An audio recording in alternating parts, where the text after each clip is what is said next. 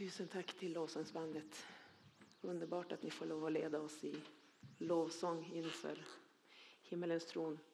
Eh, jag kan säga att det blir inte lika flashig förmiddag som igår med både Robin Hood och ljud och ljus och filmer och utrikiska och hela paketet. Å andra sidan, Anna är väl hälften så gammal som jag kanske. Då ska man vara lite mer cool. Ehm, jag försöker annars ha den där imagen trots att jag är 40 plus. Men jag har några syskonbarn som är uppvuxna i USA. En av dem finns här. Vill inte peka ut han. Men där sitter den. Och de brukar säga så här. Raquel, you're quite cool but not that cool. Så jag känner inga krav att jag måste vara så flashig här idag. Men det gör egentligen ingenting för det budskap som vi ska eh, få höra om idag. Vi ska få möta Daniel och det är ett sånt eh, budskapet och det Daniel har att säga oss griper tag i oss. Så budskapet och innehållet i sig eh, tror jag kommer att hålla er vakna. Annars kallar jag upp Frida och kastar lite godisar på er. Eller så sätter vi Simon på någon kyrkstöt. Så här. Ni vet vad kyrkstöt är för någonting?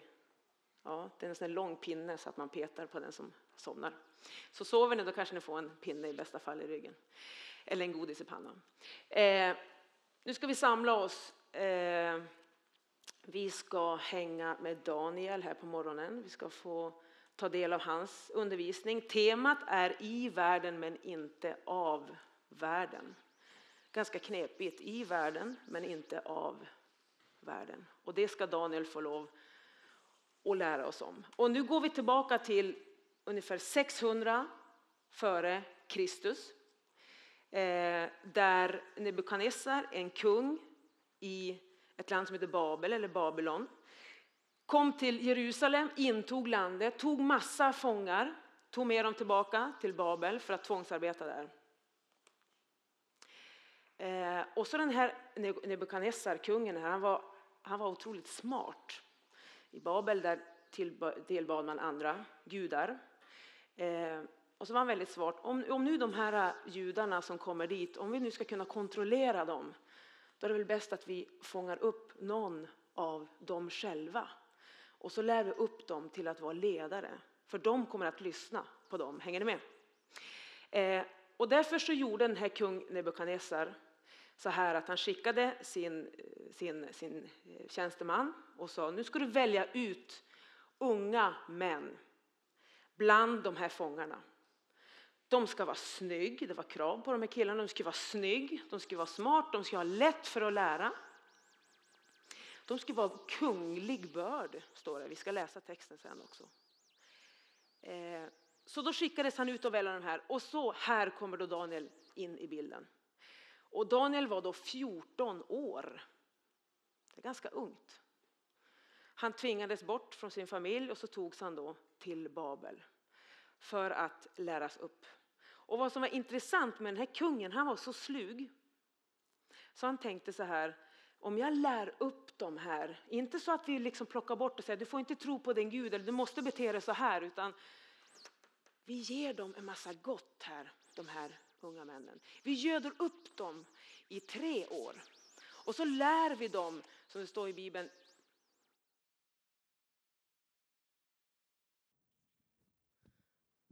Ta av den här då. Eh, och, så, och så skulle de göda upp dem och lära upp dem i kaldéernas språk och i kulturen och låta dem få lära sig om Babels gudar. Och så sen skulle de välja bland de här, de som var väl mest gödda och de som var smartast och de som var klokast, de skulle då väljas ut som ledare. Eh, den här kungen, som jag sa, han var väldigt smart. Det var inte så att han sa, ni får inte be till era gudar, ni måste bete er på det här viset. Han ville att den här processen skulle gå så långsamt. Jag kallar det idag för att babeliseras. babeliseras. Alltså att de, att de skulle bli som en infödd i Babel. Men han var så smart när kungen sa att det här ska få ta en så långsam process så att de märker det inte ens själva. Hänger ni med? Precis som när man har suttit och tittat på en film, ni vet en kväll, ganska många i ett rum. Och så sen har man sett i tre timmar och så går man ut på toaletten och så kommer man in och så bara, mm, det luktar ju jätteilla här inne, kan vi inte öppna ett fönster? Har du varit med om det någon gång? Man sitter in och märker ingenting. Så plötsligt när man kommer in igen så känner man, här luktar det varm gemenskap typ. Och lite så tror jag, det var kanske inte så kungen tänkte, men, men, men lite så eh, var hans syfte. Att det skulle, ta så, det skulle gå så långsamt så att de här skulle inte märka det själv. Och sen skulle de kunna leda sitt folk att också gå den här långsamma förändringen. Hänger ni med? Ingen svarar. Eh, vi ska läsa texten faktiskt. Så där kan ni följa, eller på era, det kan ni inte göra på era bibelappar för ni har slagit på flight mode. Vi läser i Daniel 1. I Juda kung Jojakims tredje regeringsår kom Nebukadnessar, kungen i Babel, mot Jerusalem och belägrade det. Och Herren gav Jojakim, kungen i Juda, i hans hand, liksom en del av kärlen i Guds tempel. Och Nebukadnessar förde in dem i sin Guds hus i Siniars land. Kärlen förde han in i sin Guds skattkammare. Kungen befallde sin första hovmarskalk Aspenas att han av Israels barn skulle hämta unga män av kunglig släkt eller av förnäm börd. Sådana som inte hade något kroppsligt lyte, snygga alltså, var vackra att se på. De skulle kunna tillägna sig all slags lärdom, vara kloka, ha lätt för att lära och vara dugliga att tjäna i kungens palats. De skulle få undervisning i kaldéernas språk och litteratur Kungen bestämde åt dem en viss tilldelning för var och en sin egen mat och av det vin han själv drack. Det var inget vin som helst utan det var det kungen själv drack. Det finaste och det finaste. Han befallde att man skulle lära upp dem i tre år för att det därefter skulle tjänstgöra hos kungen. Bland dessa var Daniel, Hananja, Misael och Asarja av Judas namn. Men förste hovmarskalken gav dem andra namn. Daniel kallade han Beltesassar, Hananja Sadrak, Misael Mesak och Asarja Abednego. Men för Daniel var det angeläget att inte orena sig med kungens mat eller med vinet som han drack. Och han bad första hovmarskalken att han inte skulle tvingas orena sig. Gud lät Daniel finna nåd och barmhärtighet inför första hovmarskalken så han sa till Daniel, jag fruktar att min herre konungen som har bestämt vad ni ska äta och dricka ska finna att ni är magrare än de här unga männen som är jämnåriga med er. Ni kommer då att dra skuld inför mig, inför konungen, över mig inför konungen. Då sa Daniel till hovmästaren som första hovmarskalken satt över Daniel, Hananja, Misa och Lasaria. Gör ett försök med dina tjänare i tio dagar och låt oss få äta grönsaker och dricka vatten. Jämför oss sedan med de här unga männen som har ätit av kungens mat och gör med dina tjänare efter vad du då ser. Han lyssnade till deras begäran och gjorde ett försök med dem i tio dagar.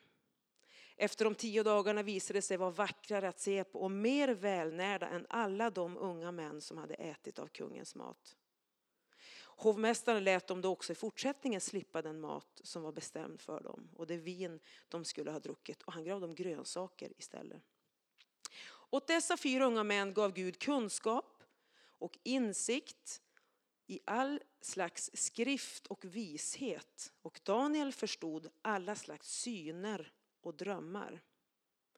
När tiden var inne då kungen bestämde att de skulle föras fram inför honom, då fördes de av första hovmarskalken inför Nebukadnessar. Kungen talade med dem och det fanns ingen av dem som kunde jämföras med Daniel, Hananja, Misael och Asarja. De fick då tjänstgöra hos kungen. Han fann att de i alla frågor som krävde vishet och förstånd var tio gånger klokare än någon annan av de spåmän och besvärjare som fanns i riket. Och Daniel blev kvar där ända till kung Kores första regeringsår. Då undrar jag så här, varför lägger man in ett program eller ett, en programpunkt om Daniel på Puls? Vad har han att lära oss? Sen är att säga är att det finns otroligt många likheter med dig och mig idag som med Daniel på den tiden. För det första så var han av förnäm släkt. Och det är du och jag med. Vi är av kunglig, kunglig släkt. Om någon här inne skulle vara släkt med kungen, för det första så tror jag kanske att du inte skulle vara här då, men skulle du vara här så kanske du skulle, ja inte ens sitta på den där stolen kanske, men, men förstår ni? Vi är barn till kungars kung, herrars herre.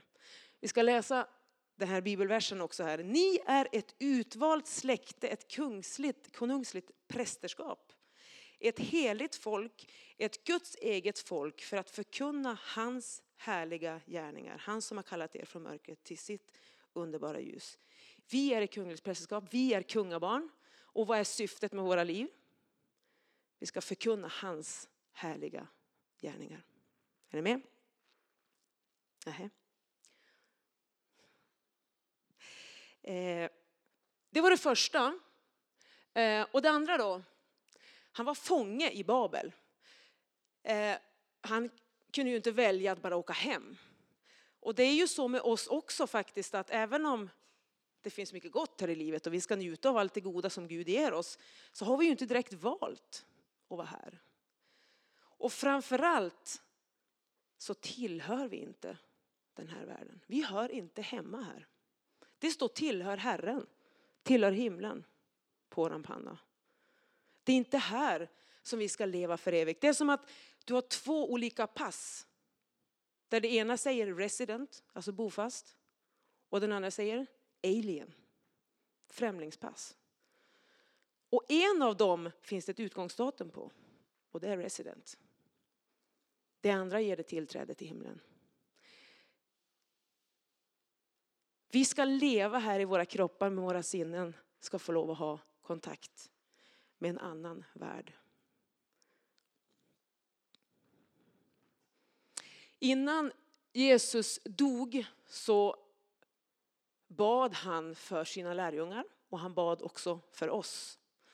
Eh, och då bad han så här, men jag säger det här medans jag är kvar i världen för att deras hjärtan ska vara fyllda av min glädje.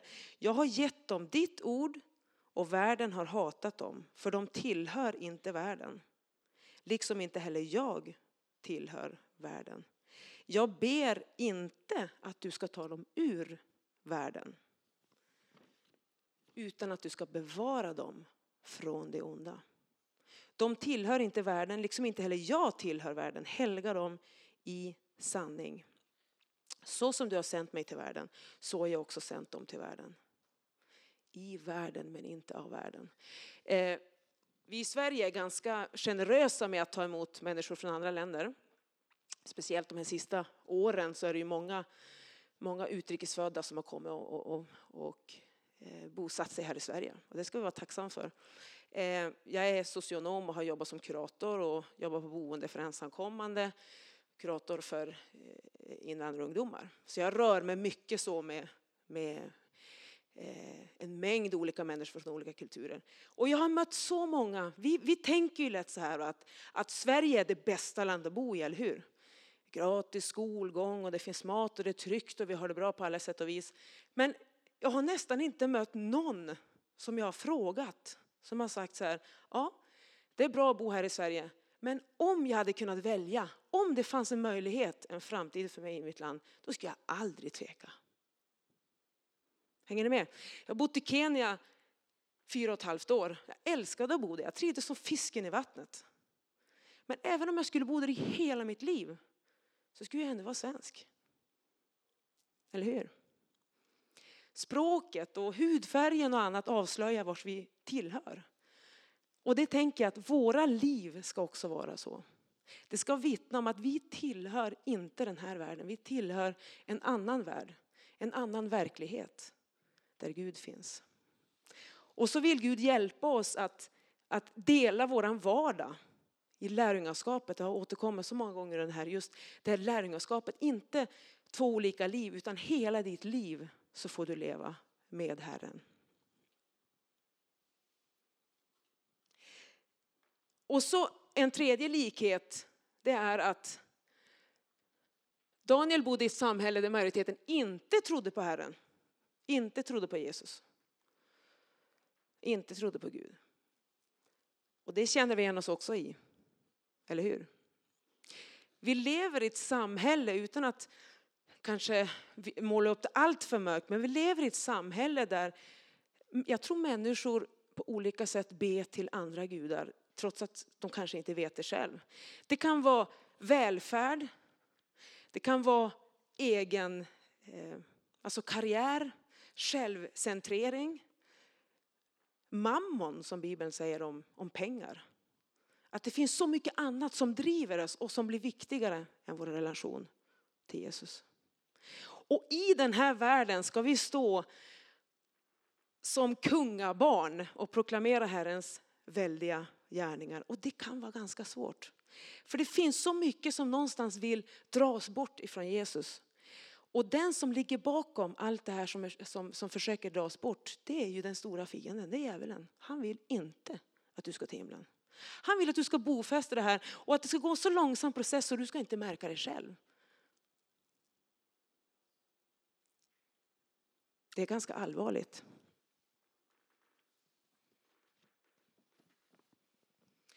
Eh, det skulle vara enkelt om jag nu skulle kunna säga så här, ja men eh, om man nu ska motstå risken att babeliseras, eller vad vi ska kalla det för, så ska ni undvika det här och så det här och så det här och så det här. Då kan ni vara på den säkra sidan. En sån lista kommer jag inte komma med för det finns inte. Och det kan vara så olika saker för oss. En sak som kan vara en stor frestelse för mig i mitt hjärta kanske inte är för dig i ditt liv. Så det finns olika frestelser. Men precis som Gud gav Daniel den här visheten att kunna skilja på vad som är gott och vad som inte är gott, vad som är farligt och inte. Så vill han också hjälpa oss med det. Om du lever nära Herren, för det är det som är det avgörande. Daniel var en bönemänniska, han bad. Oavsett om han fick eller inte, oavsett om han hade tid eller inte, han bad. Det var det viktigaste han gjorde. Han levde med Herren, han förtröstade på Herren. Han hade, var fullt med mod och frimodighet. Och det är det som han vill visa oss. Daniels bok ska inte slå ner oss och säga att ah, vi lever i en så tragisk värld och hur ska vi kunna? Nej, det är tvärtom. Daniel vill ge oss en spark i baken och säga res på er. Gud vill fylla dig med frimodighet och mod och stå för din tro i den här världen.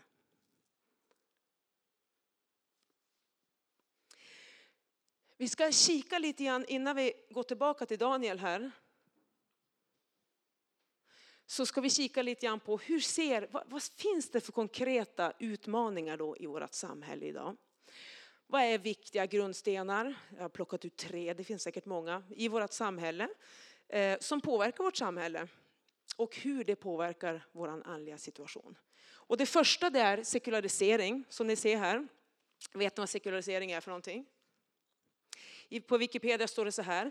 Den process varigenom en stat inte baserar sina lagar på någon religion utan är neutral i trosfrågor. Att andra icke-religiösa områden i samhället i allt mindre utsträckning påverkas av religion att allt färre människor i samhället är religiösa. Det gjordes en SIFO-undersökning eh, 2000 och då var det bland tusen människor 46 procent trodde att det fanns en högre makt och 13 procent trodde att det fanns en gud. Så jag tror att det finns ändå väldigt mycket längtan efter något högre. Och där tänker jag, det är inte så populärt att vara biblisk kristen idag, det är inte det. Men vi ska inte skämmas. Vi ska inte ge vika för det. Utan just därför så måste vi kliva upp och berätta och stå, stå för att vi har det mest fantastiska budskapet. Jag vet inte om ni var med på föreläsningen igår här om nyandlighet. Jag tycker det var jätteintressant. Ni som inte var där, ni kan lyssna säkert på nätet i efterhand. Det finns otroligt mycket sånt som smyges in med olika typer av andlighet. Vi behöver inte dras med i det. Vi har det bästa av allt. Det var så tydligt när hon berättade, när hon hade liksom funnit Jesus. Ja, men det är ju det bästa.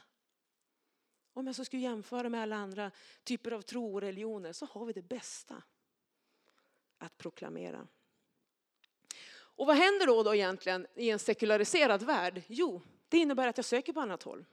Jag kanske går in i nyandlighet och söker och söker. För det finns ju det här hålrummet i oss som vi måste fylla på något vis. För vi är skapt till att ha gemenskap med Gud. Och plockar man bort Gud i mitt liv, plockar vi bort Gud i det här samhället, ja men då måste vi fylla det med något annat. Och så är det vissa som fyller då med, med olika typer av andlighet. Eh, vissa fyller med, med droger, alkohol. Vissa fyller med sexualitet. Sexualiteten har otroligt stor eh, plats i vårt samhälle. Det är nästan som att sexualiteten har blivit vår Gud. Och så blir det mer och mer att man flyttar sig själv in i Guds, vi blir våra egna gudar. Det är mig det handlar om. Några försöker köpa sig lycka. Det låter lite klyschigt, men det är faktiskt så. Vi jagar ju, vi jagar någonstans efter, efter lycka. Vi jagar efter att, att bli tillfredsställd här inne. Och när semestern är slut då blir vi, då blir vi trötta och säger att ja, men nu har vi semester, det är ett helt år till nästa gång. Och när, när, söndag kväll så säger jag att ah, nu är det en hel vecka tills nästa gång jag får vara led. Man längtar hela tiden efter något annat. Hänger ni med? Och så försöker man tänka att ja, men, man kanske inte tänker så mycket på dem. Man tänker att man köper kläder, man, man ska resa så mycket som möjligt. Det finns olika frestelser. För att fylla det här behovet. För att uppnå det här, wow, den här goda känslan av lycka. Det som vi får uppleva när vi tar den här stunden med Jesus. Som vi sjöng om. Det jagar människor efter. Och så har vi svaret. Sitter vi inne med svaret? Eller berättar vi om Jesus för andra? Okej, nästa. Valfrihet. Vet ni, nu har jag sagt flera gånger att jag är gammal, men jag ska säga det igen. För när jag var liten, eller mindre, eh, då fanns det inget elevens fria val. Det fanns bara Felix ketchup på affären. Eh, jag gick i den skola som var närmast. Jag kunde inte ens välja någon annan skola någon annanstans. Det var inte alls, jag hade Umeå el, el, el, Umeå El som energibolag. fanns inget annat att välja på. Idag blir man nerringd av olika elbolag som säger ta den här, ta den här, ta den här. Man ska välja ända nere på dagisnivå. Och säger mamma gå och handla ketchup, då ser en hel, vad säger man, en hel hylla med Euroshopper och Basic och Felix. Och, och valfrihet är bra. Det vill vi ha. Samtidigt så ser vi också, vetenskapen säger att, att ju mer valmöjligheter, desto större risk också att det blir bara ångest här inne. Att det blir för svårt att välja. Men man kan fundera på, vad händer då i en värld där valfrihet är ett väldigt starkt slagord? Vad händer med den andliga situationen då? Jo, jag vill välja själv jag ska inte bara ta en bibel här och så ska jag tro på det som står här. Men det finns ju ett helt smörgåsbord. Varför kan inte jag välja att göra lite yoga? Så kan jag tro på Jesus för han är faktiskt bra. Han är god att ha faktiskt, lite sådär emellanåt. Eh, och så sen kan jag, eh, du vet, man fyller på med massa olika saker som man kan göra. Man plockar lite här och lite där. Man tar inte ena paketet utan man plockar lite här och så lite där. Har ni varit med om det? Känner ni igen det? Man vill inte bara tro på det här, på Gud, på Bibelns Gud, utan man vill plocka igen. Jag vill kunna välja själv. Vad blir det då för religion? Hur kan man då lita på att det är sant, tänker jag. Så brukar jag säga det till mina vänner också. Hur, hur, kan du lita på att ja, men jag tror att om jag kommer till himlen om jag, om jag gör det här och det här. Ja, men var står det? Vem har sagt det? Är det något som du har kommit på här? Vad händer då när du dör? Kommer du till himlen för att du har liksom tänkt att ja, men det är bra för mig? Så det blir en, en andlighet som blir väldigt, eh, väldigt mycket plockande lite här och lite där. Och Bibeln blir då en bok som man säger, eller som man, så blir just en bok. Det blir inte en Guds bok, Guds ord till oss, utan det blir en bok som man säger att ja, men där kan man hämta lite visdom. Och sen finns det Bhagavad Gita och så finns det Koranen och det finns ju så många andra bra böcker som man också kan Eh, ta del av. Det kallas för pluralisering faktiskt när man har en sån typ av andlighet.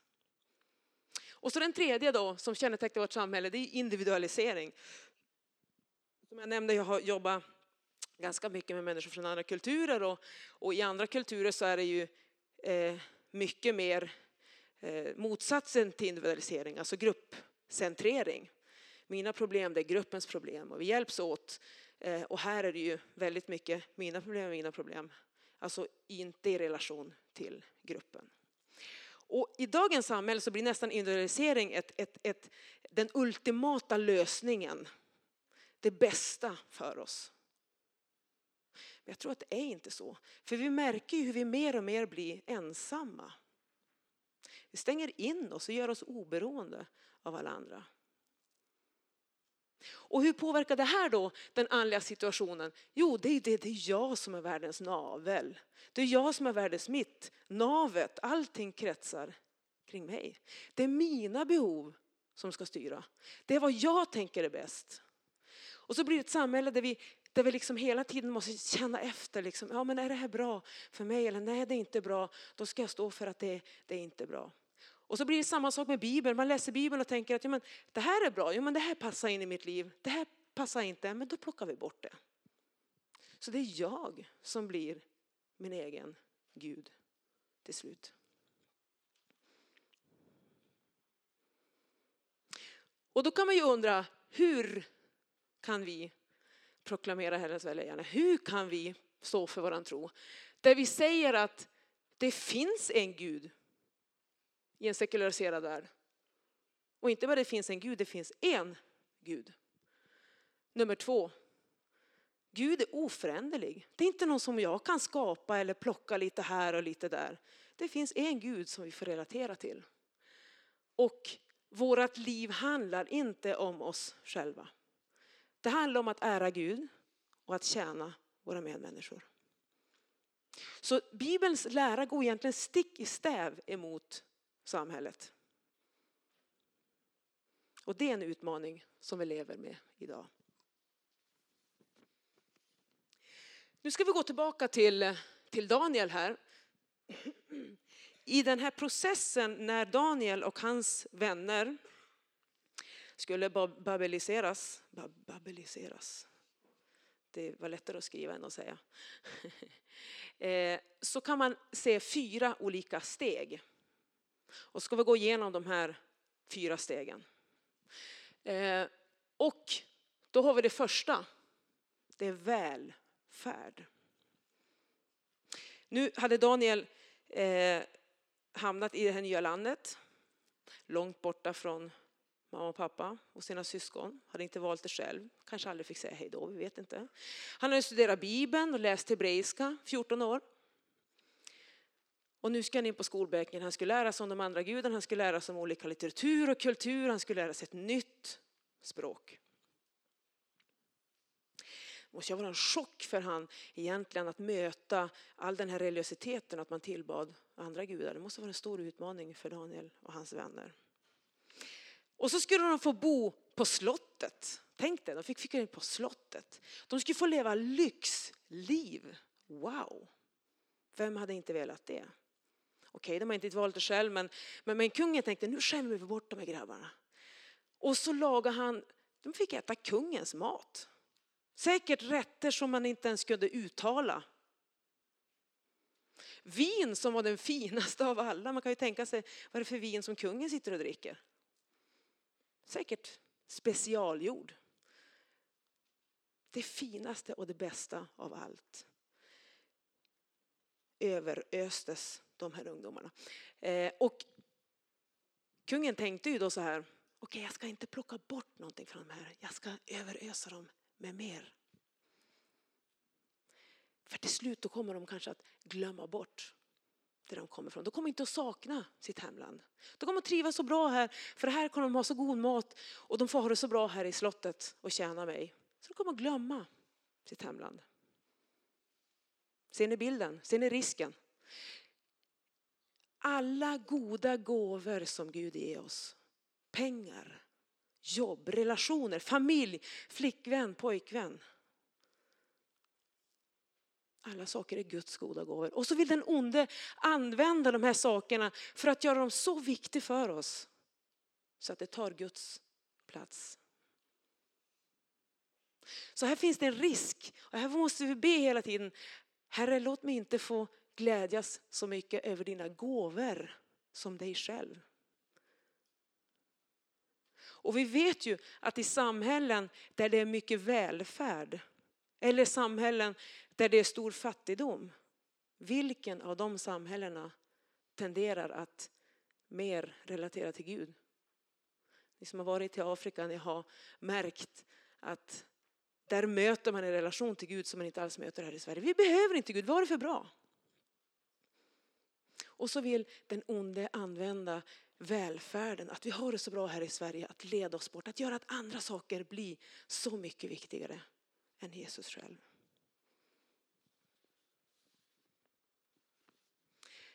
Eh, eh, jag har en kompis i Umeå, eh, i kyrkan där.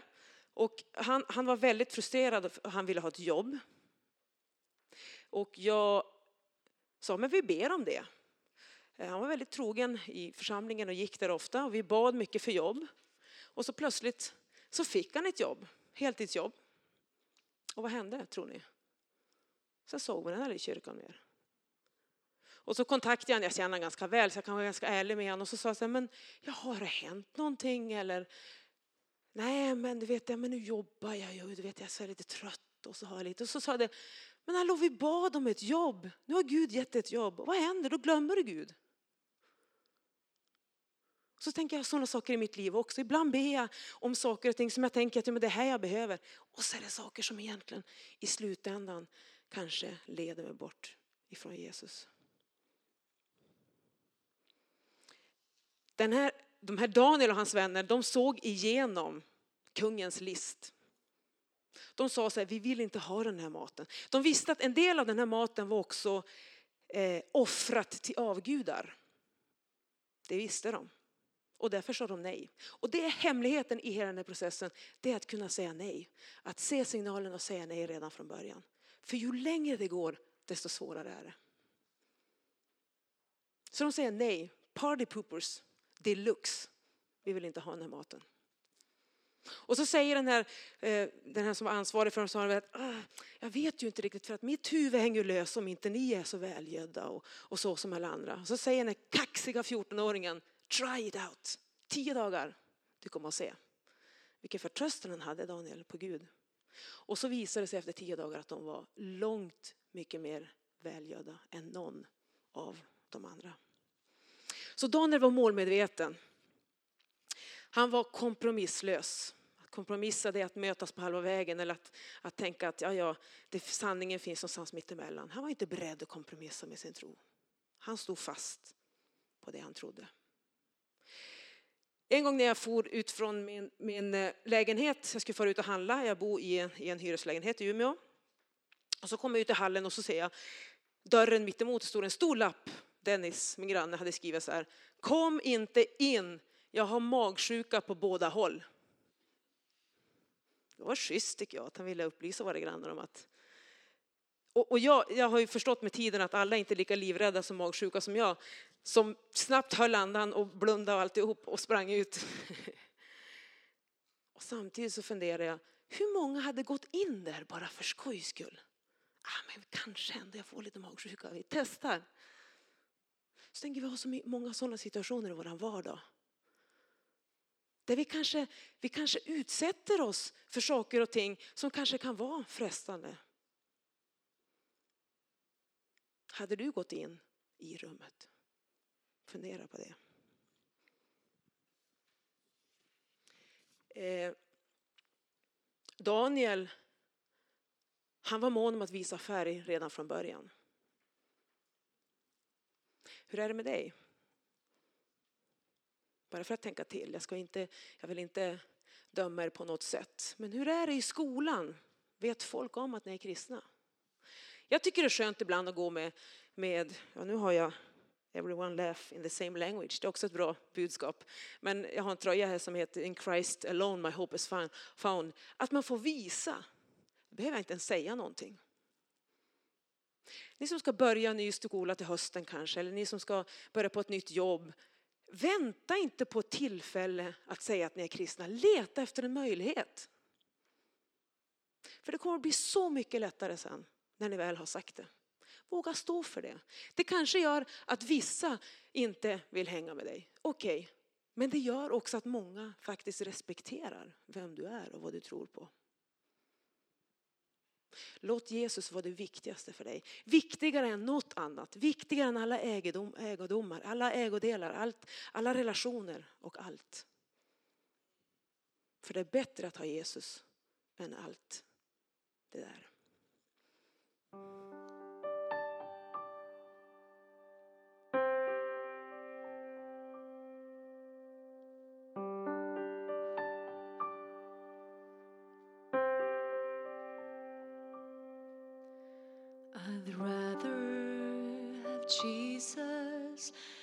Silver or gold. I'd rather be his than have riches untold. I'd rather have Jesus than houses or land. I'd rather be led by his nail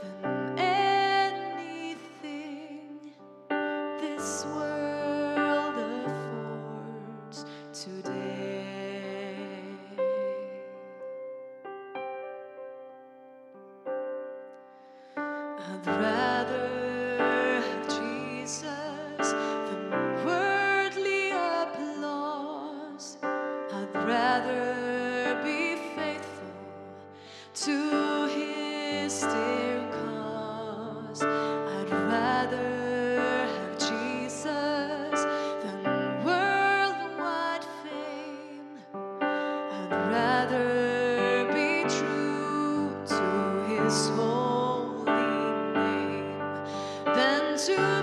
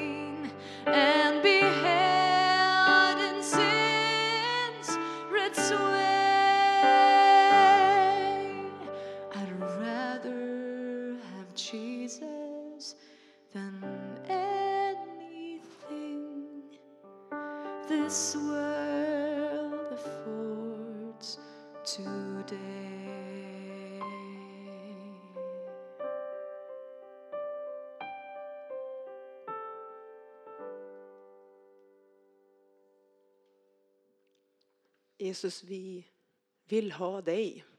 Tack för att vi får tillhöra dig. Tack för att du får vara det viktigaste för oss. Viktigare än någonting annat. Herre, vi vill hellre ha dig än allt, det, allt det andra som världen kan ge. Och nu ber vi Jesus om att du ska beskydda oss och bevara oss, Herre. Hjälp oss att kunna se och förstå saker som kan dras bort ifrån dig och som kan bli viktigare än dig. Kom och bo i våra hjärtan och Låt oss få leva i nära gemenskap med dig. Amen.